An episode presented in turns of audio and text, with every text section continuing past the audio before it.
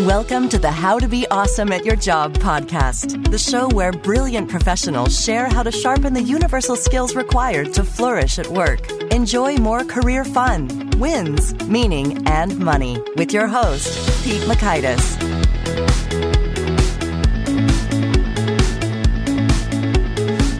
Hello, and thanks so much for joining us here for episode 279 with Dan Cable. This is a powerful conversation. I think you're really going to dig it because Dan has done loads of research and figured out a master key for what makes work feel alive and awesome versus not so alive and awesome. That's deep within our very human nature. So you'll learn one, the work that we're biologically hardwired to enjoy. Two, how to rev up your aliveness using the three key triggers. And three, a one hour intervention that reduces attrition by over 30%. That's one hour one time, not one hour weekly or monthly. Pretty cool. So if you want to check out the show notes or the transcript or the links to items that we've referenced, go on over to awesomeatyourjob.com slash F279. Now, here's Dan's story. Dan Cable is a professor of organizational behavior at London Business School. Dan's areas of teaching, research, and consulting include employee engagement, leading change, organizational culture, and its effects on sustained competitive advantage, leadership development, and mindset, and the linkage between brands and employee behaviors. Big thanks to Dan for taking some time to chat, and big thanks to our sponsors. Check them out. Here is Dan. Dan, thanks so much for joining us here on the How to Be Awesome at Your Job podcast. Thank you, Pete. This will be fun. Oh, I really think it will be. You are award winning in the field of organizational behavior with getting the uh, best article in OB title a couple times. I'd love to know what's your secret. If it's happened twice, you must be good instead of lucky. Um, can't we just be lucky? I, uh, uh, I think it is a little bit of luck. I know that on both of these articles, it started with me not even knowing if the research would work. One of them, the first one with Virginia Kay, we were interested in knowing whether this tendency to want other people to know who you really are the fancy phrase is self verification, that you want other people in the world to know who you really are. We wanted to look whether that applied when you were trying to get a job. So, in this context of trying to meet recruiters and interview with them, do you still want that? And we found that there were actually large differences between people and whether or not they did or they didn't. So, I think that that's one thing. And then the second thing is this most recent article with my co authors, Fran Gino and Brad Staats. They're at Harvard and UNC, respectively. We, we actually put something in place that we didn't think would really work. It had to do with when you're first hiring people, having them write about situations when they were at their very best. And we had them do that the very first day. And we didn't really know what that would do exactly. We had some ideas and some theory, but um, it's a pretty strange thing to do on the first day. And lo and behold, both of those things paid off. So maybe that's the secret.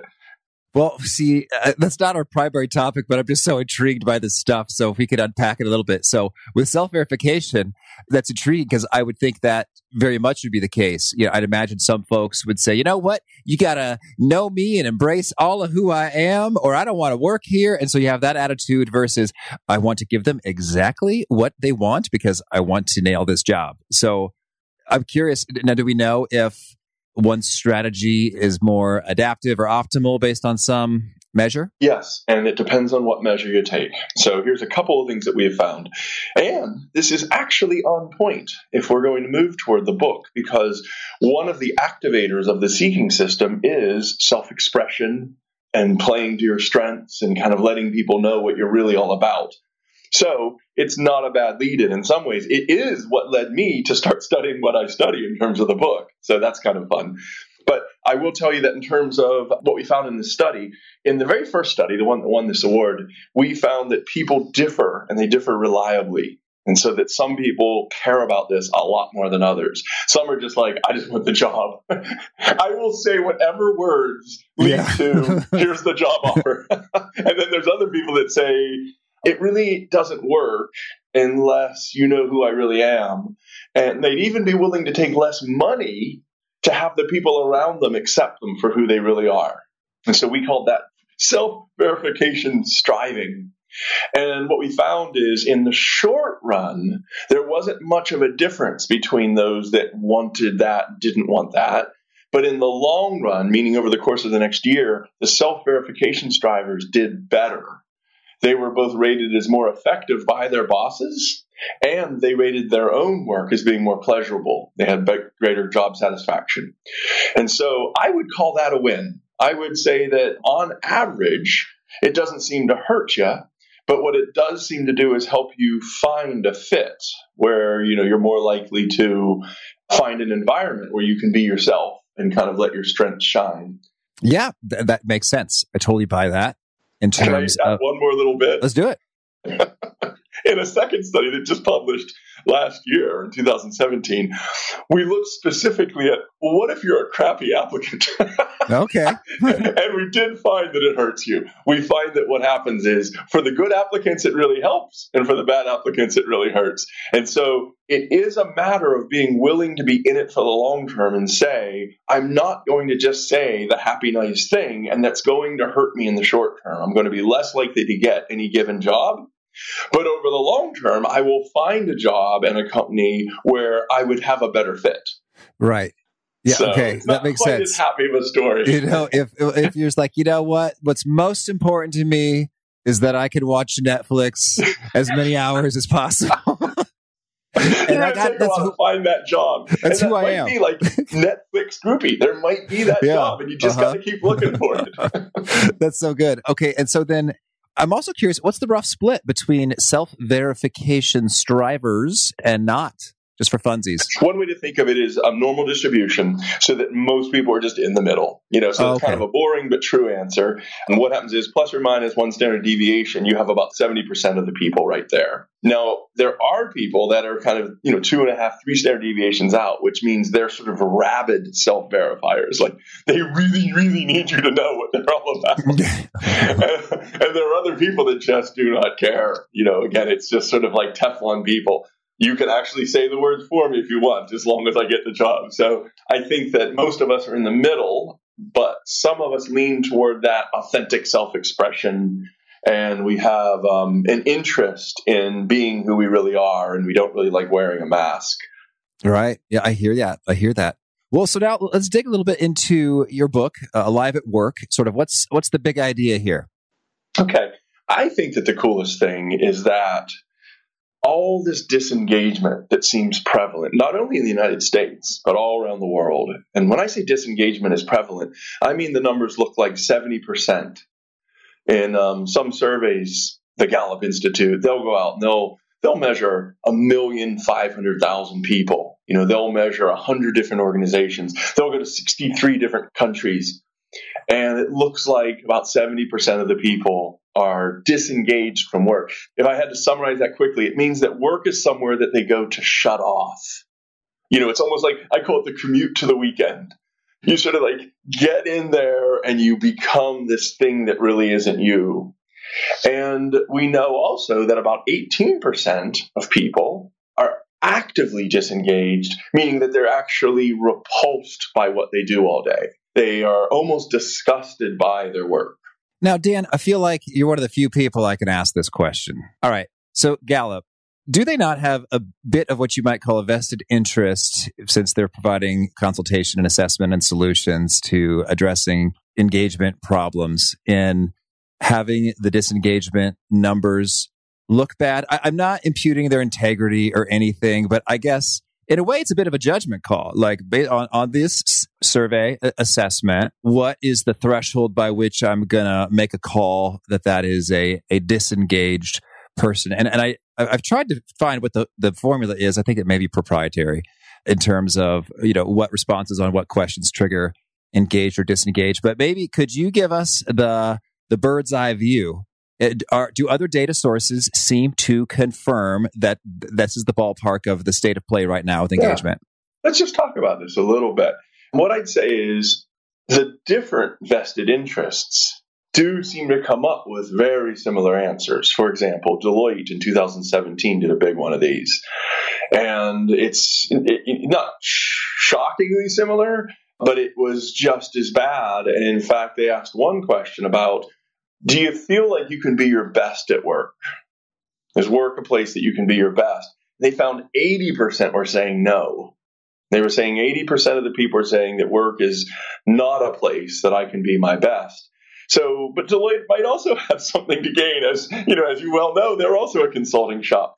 Here's what I can do because I don't know the magic formulas they use, and I don't know when they publish these things, you know, how much we can believe in every bit of it versus take it with a grain of salt. I can tell you that many, many of my friends would fail the test of engagement. So why don't I tell you what the test of engagement would be? And you can think about your own friends and your own family and how you grew up and what your parents thought. Number one, engagement means you engage your body. So that's easy. That means you show up. you get your hands to work and you say, How do you want me to use these? And the idea is, I don't really care. You know, you might want me to weld something, you might want me to fix something else, or you might, but if you pay the most money, I'll take the job. And it's kind of a transactional way of thinking of work. And um, the second approach, you can engage your, your brain, your mind. And this approach says, don't tell me exactly what to do. Tell me what you want accomplished. And if you, my supervisor, my leader, you know, my boss, you can tell me what you want accomplished and then let me figure it out. You know, let me use my brain, let me use my skills, let me create something. That's a second level of engagement. And I think that it's a little bit more rare. It's not always the employee's fault. One of the big ahas in this book, Alive at Work, is that a lot of times supervisors and leaders they say they want innovation and creativity but what they really want is innovation and creativity that works. Right. That pays off. Uh-huh. when you use engaging your creativity your, your creative forces and you're innovating and it doesn't go as you're expected and maybe you make somebody angry or maybe it doesn't actually work then you get punished. Right. If you get punished enough times for being creative you'll stop being creative and you'll just do what they say. So that's hands, that's head. And then the third one is heart. You know, this idea that some of us actually care about what we do, meaning you care if this show arouses people. That's true. And you you care if this show helps people get more living out of life and sort of maybe become better at their jobs and at their work increase their awesome quotient. Yeah. so like, you might actually care that that happens. And that notion of bringing your emotions to work and sort of letting the work define you. We're on this little round planet. Maybe it's 40 years and maybe it's 80. Uh, it probably isn't much more than 100. And in that short amount of time, most of our waking hours are going to be at work. Yeah. You know, most of the time that we're awake, we're going to be working. And so this idea that you might even care about that I think with a lot of my friends, that's rare, to be honest. It works a thing you do to get money. It's not a thing that you really care about, and you would jump to another job as soon as possible. And the evidence does bear that out. I mean, people are job hopping like crazy. You know, they'll leave one company to go to another one for 8% more money. That would imply to me that they weren't very engaged in their hearts. okay. All right. All right. Well, thank you. Well, thank you for indulging me here. So it sounds like you're saying that these numbers smell about right in your heart and mind and experience and research. Yeah, that and I like that you brought it up because I actually think it's very good to stay critical. You know, not cynical, but it actually is really important to stay critical about what we're learning about the workplace. And so I'm kind of just glad you brought it up. And, you know, again, whether or not you use that, totally up to you. But I actually think that is a pretty important and good question to think about you know, how do we know disengagement is rampant? That's a good question. Okay. Cool. Well, so gotcha. Now that we've laid that groundwork, you know, so you say something pretty provocative that human brains and, and like all mammal brains are not built for repetition. And indeed, it is a need of ours to do some exploring, some experimenting, some learning. Can you share what's some of the most um, potent uh, research evidence underlying this? Okay. The thing that I didn't understand when I was in school, I don't think anybody took the time to tell me about this, is that there's this one part of our brain that can be called the ventral striatum.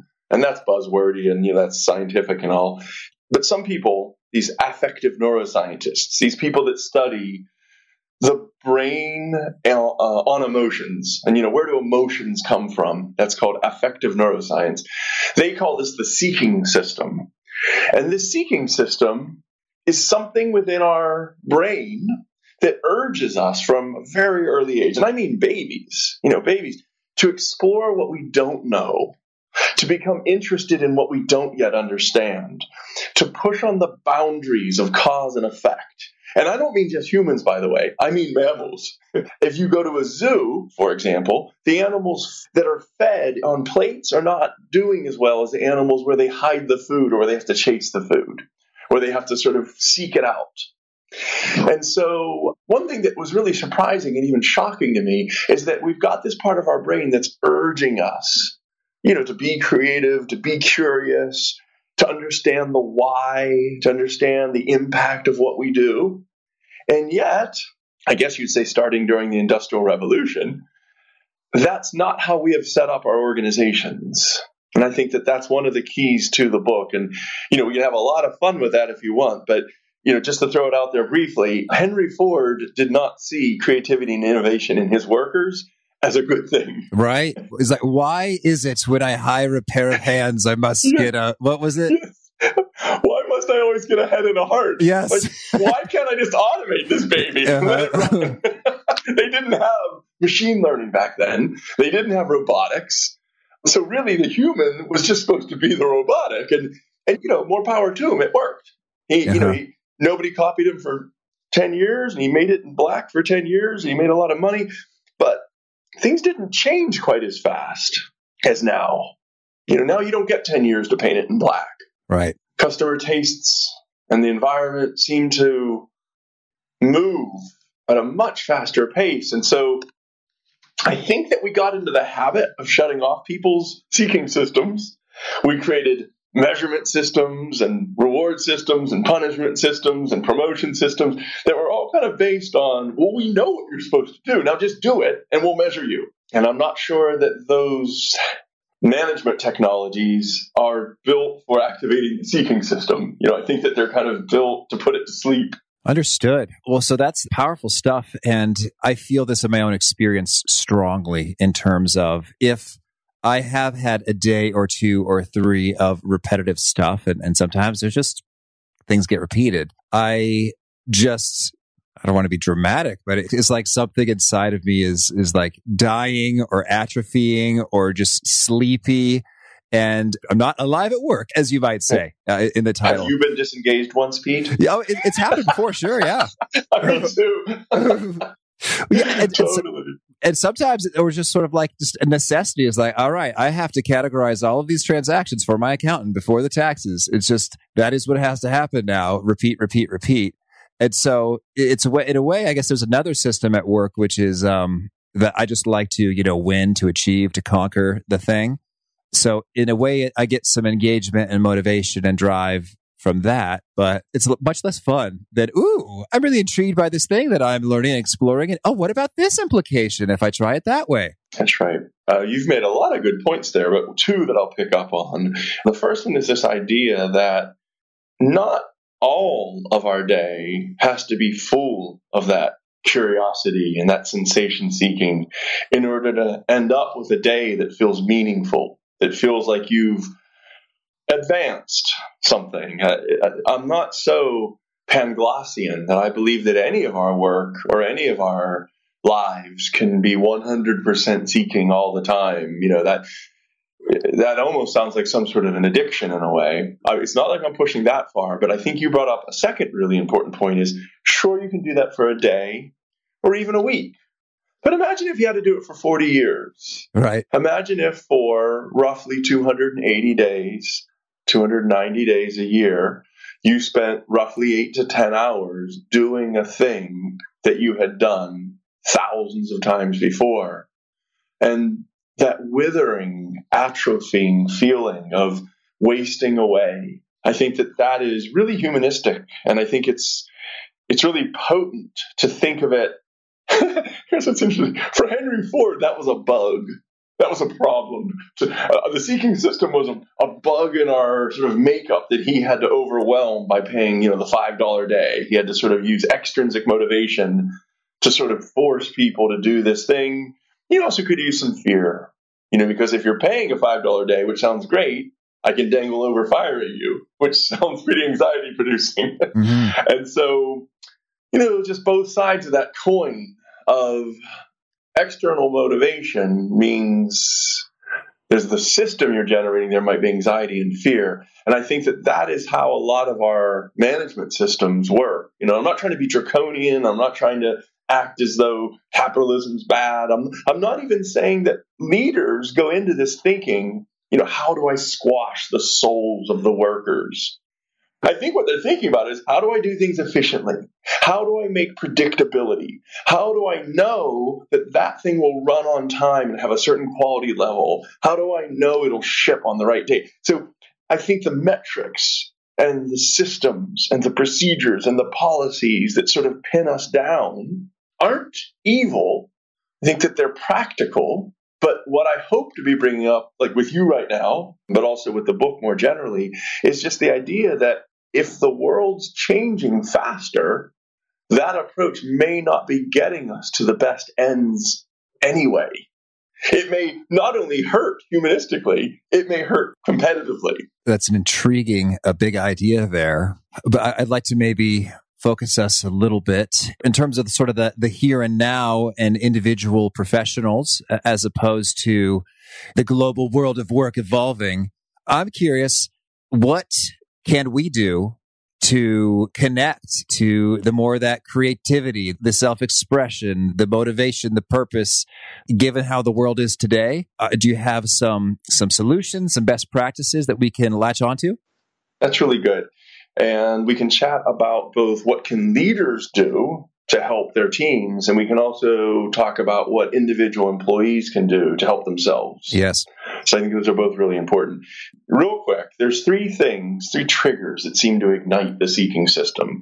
And we can play around with you know any of those that you're interested in. The first one is what we already discussed, which is self-expression. It's this idea of putting out to the world you know, who you really are and what you are when you're at your best. That's one of them. Second one is the notion of experimentation, and that's just playing around, being curious, trying to understand the boundaries. And then the third one is personalized purpose, meaning I feel that the purpose is important, that I understand the why of my work. So, anyway, we can actually have a lot of fun. I could give you a quick story at the company level, and I could give you a quick story at the human level if you'd like about those. Yes, I would like that. And I'm curious, as you lay out these three parameters, is it fair to say, you know, when it comes to these seeking systems, if I do one of them, will I kind of feed or nourish the other two? It's a great question. I would say they don't have to be. There's a really fancy word called orthogonal. Okay.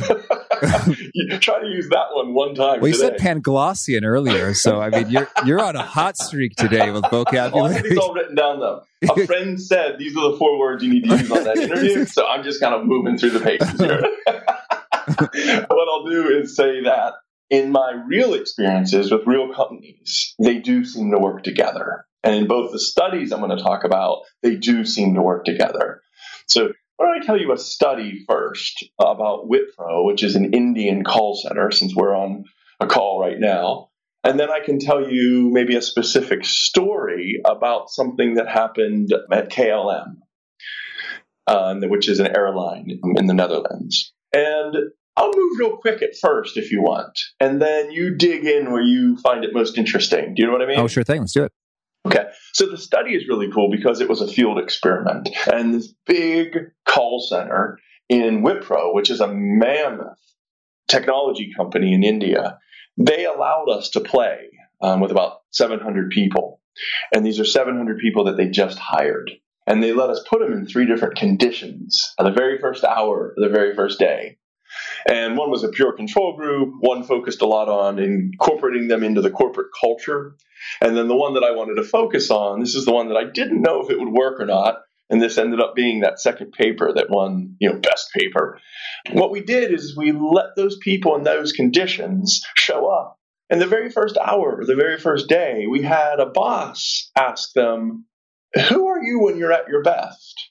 You know, before we even talk about the job and all the things you got to do specifically, we want to know more about you. So they really just let them write. They let them write little stories about times that they can remember being as good as that they were capable of. And that might not even have been at work. You know, that might have been at home or it might have been with family. So they wrote these stories and then they got a chance to uh, introduce themselves to each other and they got a chance to play some some games together as a bunch of newcomers. But what we learned is in that condition, when we started with self-expression, we were able to reduce quitting by 32% six months later. There you go. So somehow that one hour on the very first day ignited something interesting that they felt differently about Wipro as an employer, and they were more likely to stick around. And then we did something where we went and got all the company data on their customers. We got data on how happy they were making the customers because they were supposed to be solving problems. You know, for a Hewlett Packard printer or for American Airlines flight that didn't go, uh, they're supposed to be helping their customers, you know, be happier. And we got that data and we found that indeed the customers were statistically significantly happier in this condition where we started on the first day with this uh, self expression. Well, that's so good. Well, that sounds like it deserves best paper. Nice job, Dan. That's that is a nice breakthrough.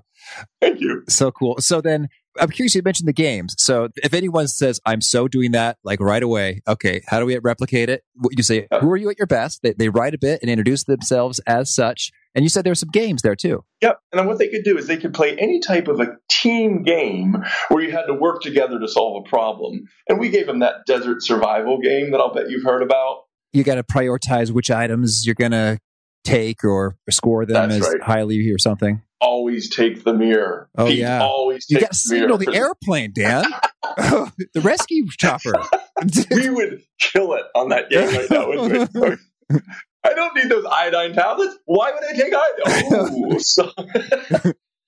anyway, I don't think it matters though. We also replicated this whole study back at Harvard where um, we looked at some data entry people in Boston and we were able to find the same thing again. What it implies, you know, again, you can't know everything from any one study, but what it implies is there's a special charge that you can give people instead of treating them like a number or like a cog in a machine and just sort of, you know, you bring them in on the conveyor belt and say, okay, there's the job, get to work, wear this. There seems to be something that is activated or ignited when you allow people, especially on the very first day when you literally don't know anyone yet, to introduce themselves as their best self and to start the employment relationship off with something not only positive, because, you know, this is me at my best, not me at my worst, and something that is shareable, you know, because a lot of them read the stories to each other. So that's one. You know, that's um, an empirical study, 700 people. We were able to use statistical testing. We found that all the results were highly reliable, and we also replicated in a second study. So that's a study. I also would like just to tell you a fun little story, though. And this is the KLM story. And I got lots of stories. I probably have more stories than studies. But this one, we can't tell you we caused this. You know, in the other one, we put people into different conditions and then we know. Yeah, this one is more of a story. This one is KLM. Um, about five years ago, there was this senior leader that kind of was getting wise to the idea that social media was going to be a big deal. You know, if you think about it, five years ago, companies weren't really using social media very much to communicate with their customers. If you think of it, Instagram was kind of just getting going five years ago. So there's this one person here at London Business School, pretty senior leader at Schiphol Airport, and he said, Wow, you know, there's a, a billion people on Facebook. Uh, We're a really social business, but KLM is not really using social media very much at all. So they did this experiment where they put 10,000 euro in a budget and they went to a group, about 100 employees, and they said to the employees, they said, Are any of you people really into social media? Not only Facebook, but also Twitter was, you know, getting on, and uh, there was one called Foursquare that was big at the time. Remember that one? Uh, yeah, I haven't heard much about them lately. I don't know what happened to that one. but he said lots of people raised their hands. Loads of people were using this on their personal time, and some people were really into it. And the leader said to them, How many of you people would be willing to use social media, but for KLM? Like, help us use it to connect with customers. And they said, What do you mean? And he said, I don't know. he was an old guy like I am now. He had never been on Twitter. He had never tweeted. He had never been on Facebook. He didn't have a Facebook page. So he said, you know, to be honest, I'm a dinosaur, but at least I can see the writing on the wall. I can see that this is getting big. Are any of you willing to help? And he said most of the hands went down. But these eight people came up to him and said, Would you let us? Would you let us experiment with that? That 10,000 euro? he said, Sure.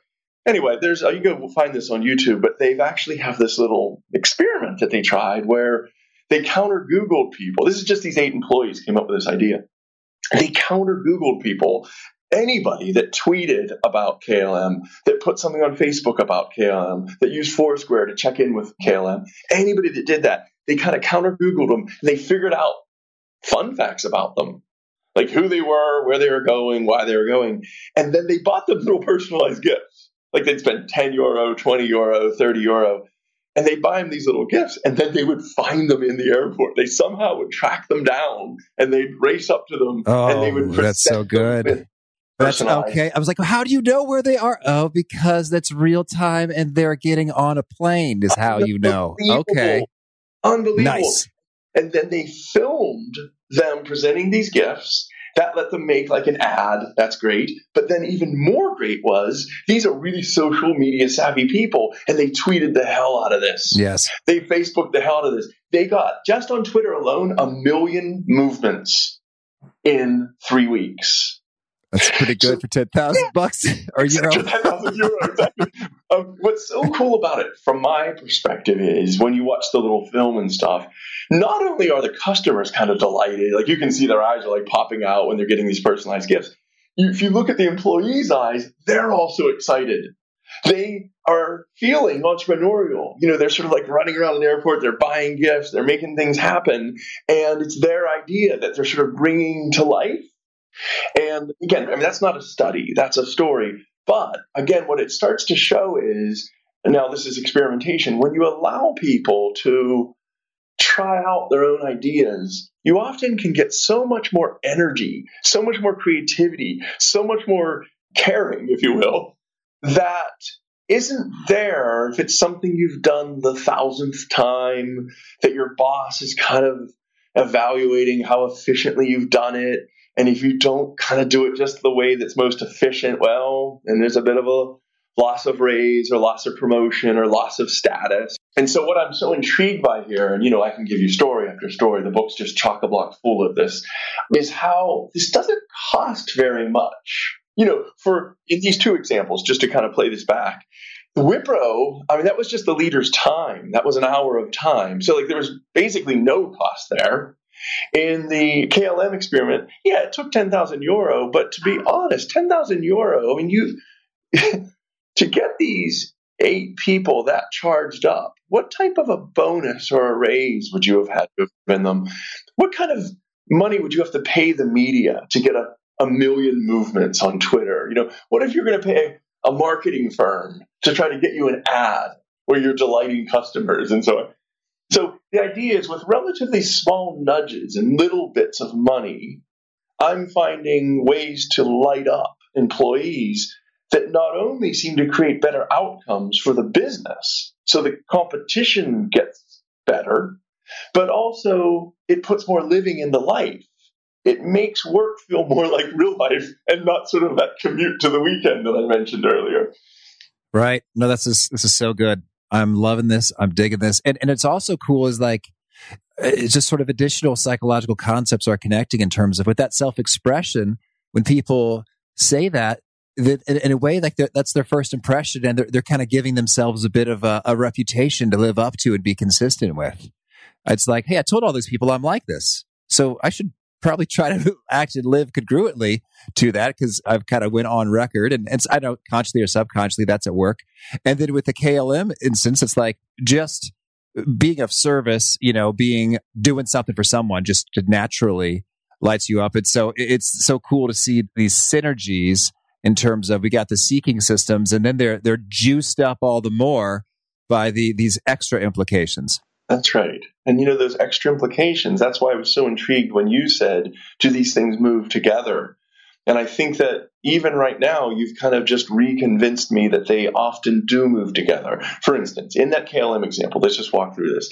Number one, they were experimenting and playing with the boundaries and sort of pushing on what they knew.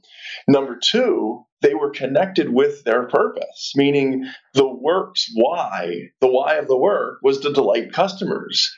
And they firsthand got to see them smile and sort of say thank you. And then finally, the idea that that was their own decisions about what gifts they bought. That was their own self-expression in terms of, you know, trying to approach not only the big problem of here's how we can use social media, but the small problem of, you know, what gift should we get them? I think it's really interesting just that maybe it's often the case that these three things move together. And maybe that's a way that leaders could actually think of kind of a checklist, like with the work, are the employees in that job having the chance to self express? Are they having a chance to play in a sandbox and experiment? And are they connected personally with the why of the work? Do they see the impact of what they do all day long? That's so powerful, uh, Dan. I love this stuff. I I would like to have a two hour episode with you, but uh, I, I know what's on your calendar, so I'll just have to ask: Is there anything else you want to make sure to mention before we shift gears and hear about a couple of your favorite things? Earlier, I mentioned that I would tell you some stories about real employees doing things, you know, not waiting for the boss to say, "Here's ten thousand euro, go play." And I thought I would tell you a quick story I heard recently from somebody in my class. Well, I'm so intrigued, Dan. Let's bring it. I'll try to do this one really quick. So there's a guy in my class, and he started off as a salesperson. He's pretty good at it, so he got to be kind of the lead of the sales team, and then still pretty good at it, so he got to be a sales manager. And he said, right at manager, something weird started happening where he found that he was in a lot of bullshit meetings. Those are his words. where he didn't really want to be in them. He didn't find them that compelling. It was about, you know, what orders were hot or what how new ways of doing policy. But he still got to get out about three days a week. So he's still pretty good. So they gave him one more promotion and now he was director of sales. And he said he just about died inside because he said it was all bullshit meetings now. it was all about like these are the cycles and these are the policies and you got to fill out these forms and you got and he never got to get out there which is what he loved. He loved you know selling. He loved turning people on. So anyway i just wanted to tell you this quick story. He did something that we call job crafting. He would not have called it that. That's what we call it job crafting which means anybody can look at their own job and say can I increase my own self expression? Can I find ways to be experimenting with the why of my work? Or can I try new things, not because my boss told me to, and not even because it's a KPI or a metric. Can I just put more in? And if you read a book by Adam Grant called Give and Take, there's actually a lot of examples of people in that book who are doing this, where they're actually taking more out of their work by putting more in in the first place. So anyway, with this guy, what he does is he decides once a week, you know, still four days a week, he's just doing his thing, but one day a week, sometimes only half of a day a week, he just goes out and meets with customers, like real customers actually using their products. So in this case, it was a distribution kind of company. So he would go to a supermarket and he would just literally talk with the supermarket manager about what's hot and what's not. You know, what are your problems? How can I help? He would go to he'd go to an actual distributor. He would go to a place that actually loads the trucks and he would talk to truck drivers. And he would talk to the shipping managers. Anyway, the point is this was on top of all his normal stuff. He just did this for free, you could say. Mm-hmm. But he said two things happened. Number one is he realized that it really lit him up to be out there connecting and understanding it. And that bled back into his meetings. He said, like, say he was doing a hiring meeting where he's sitting with an applicant, rather than just asking kind of questions he was disconnected with, he would be talking about questions of something he just witnessed on Friday or if he was in a meeting and they were talking about the new trends, he could be thinking about those trends relative to the supermarket manager and what he or she said.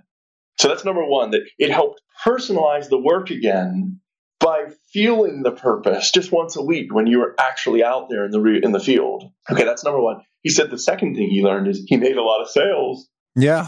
because he was there not to make sales, just to listen and he said, nothing sells better than not trying to sell. so I'll stop right there. This guy said he'd drive home and feel like, yep, I still got it. Oh, that is awesome. Thank you. Well, now could you share a favorite quote, something you find inspiring? Yeah, absolutely. A quote that I find really inspiring may not be a very uplifting one in some ways, but I'm going to just tell it to you anyway. Somebody said that if you just killed the insects from the face of the earth, if there weren't any insects left, within five years there would be no life on earth. But if you took out all the humans, within five years all other species would flourish. And this is something I think about quite a bit. I, I think about as humans, we have this really strong ability to change the world. We seem to somehow have gotten ourselves out of the food chain. You know, we're kind of out of the natural pecking order, and we, we instead kind of spend our energy and our time doing things to the world, and you know, doing things that aren't really possible, like flying. Like we don't have wings. Why are we flying? And what I try to think a lot about is given that we have this opportunity, what can we do that's good? That's something that for me, I keep an eye on. You know, it's something that I try to try to think about the why of the work that way. And I think it's actually a question that lots of us can can ask ourselves. And you know, that's one. And then I was going to give you a second quote, um, and this one is much closer to the book. This is by uh, Jaak Panksepp he was a pioneer in this affective neuroscience that I talked about. And he, he, he died last spring. And so I kind of wanted to, you know, bring him back to life for a moment with one of his quotes. This is a direct quote. He said, When the seeking systems are not active, human aspirations remain frozen in an endless winter of discontent. Okay. That's a heavy one, but it essentially says if we shut down the seeking systems of humans, we shut down the best parts of being human. Mm, that is powerful. Thank you. Cool. Uh, and how about a favorite book? So many. I mentioned Adam Grant's already, so I'm going to re-mention that. That Give and Take book I really, really love, and it kind of moved me quite a bit. Second one is Yuval Harari's book, Sapiens. If you want to look at how we got ourselves out of the food chain, that book is a must read. That's 50,000 years of human history, and it is really worth your time. Uh, and then a third one I would say is Tim Wilson. He wrote a book called Redirect. And Redirect could probably change the story that you tell yourself about yourself. Oh, excellent. Thank you. Yeah, those are really good. And is there a particular nugget you share that you find often resonates and gets quoted back to you? Do you mean about what? About quotes or about? Yeah, in terms of as you are articulating the good message associated with with seeking systems yeah, and organizational yeah. behavior. I do. You know, I can tell you one. The book's only coming out right now, but we sent out a load of these pre-copies, you know, to the press and family and friends and you know CEOs and stuff like that. And I would say the quote that's come back the most often is disengagement at work isn't a motivational problem. It's a biological one. And that that is what tripped me up two years ago. When I first learned about the seeking system, what I was so blown about, was blown away by was how this is part of our physical brain. This isn't sort of like the psychology, this is the biology. And I found that to be really interesting. And I do think other people are resonating with that a little bit. That is good. Thank you. And if folks want to learn more, or get in touch, Dan, where would you point them? I think best is Dan cable.com, but it has a little dash. So it's dan-cable.com.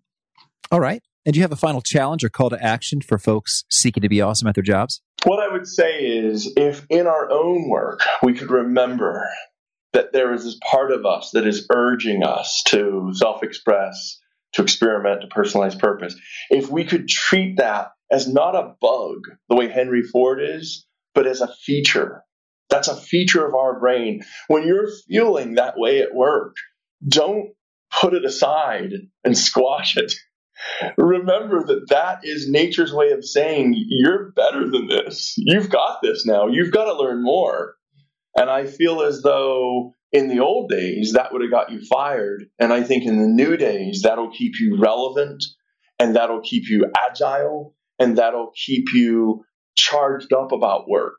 I love it. Dan, Thank you for this. This is powerful and engaging, so intriguing. I wish you and the book and all your work, you know, tons of luck. Thank you so much. It's been really a joy to talk with you, Pete. Oh, you too. Okay, bye bye. For me personally, the big takeaway from Dan is that these seeking systems are, are, they're there and it's kind of unavoidable that they be there. And it's not so much a matter of I need to buckle down and be more disciplined and motivated and in order to, to churn out more repetitive stuff, but rather it's just fundamental to our human experience. And so in a way, that's pretty nice in terms of being able to be a little bit more kind or go easy on myself in terms of, hey, you know, actually, this has got to happen. Got to have some time for that exploration and and checking out the new stuff and not always routine. So very helpful. And again, if you want to check out the show notes, the transcripts, the links to items that we've referenced, it's at awesomeatyourjob.com slash F279. And I hope if you haven't already, you'll push subscribe. You'll hear from our next guest. It is Kim Powell and she is talking about some further research about what it t- takes to have a pathway to becoming an executive, some misconceptions, and what's the real deal when it comes to the CEO next door. Until next time, peace. Thanks for joining us for today's episode. To get the most out of this conversation, visit awesomeatyourjob.com to find today's show notes, transcript, and infographic summary cheat sheet. For more entertaining professional skill sharpening, be sure to subscribe to catch the next episode of How to Be Awesome at Your Job.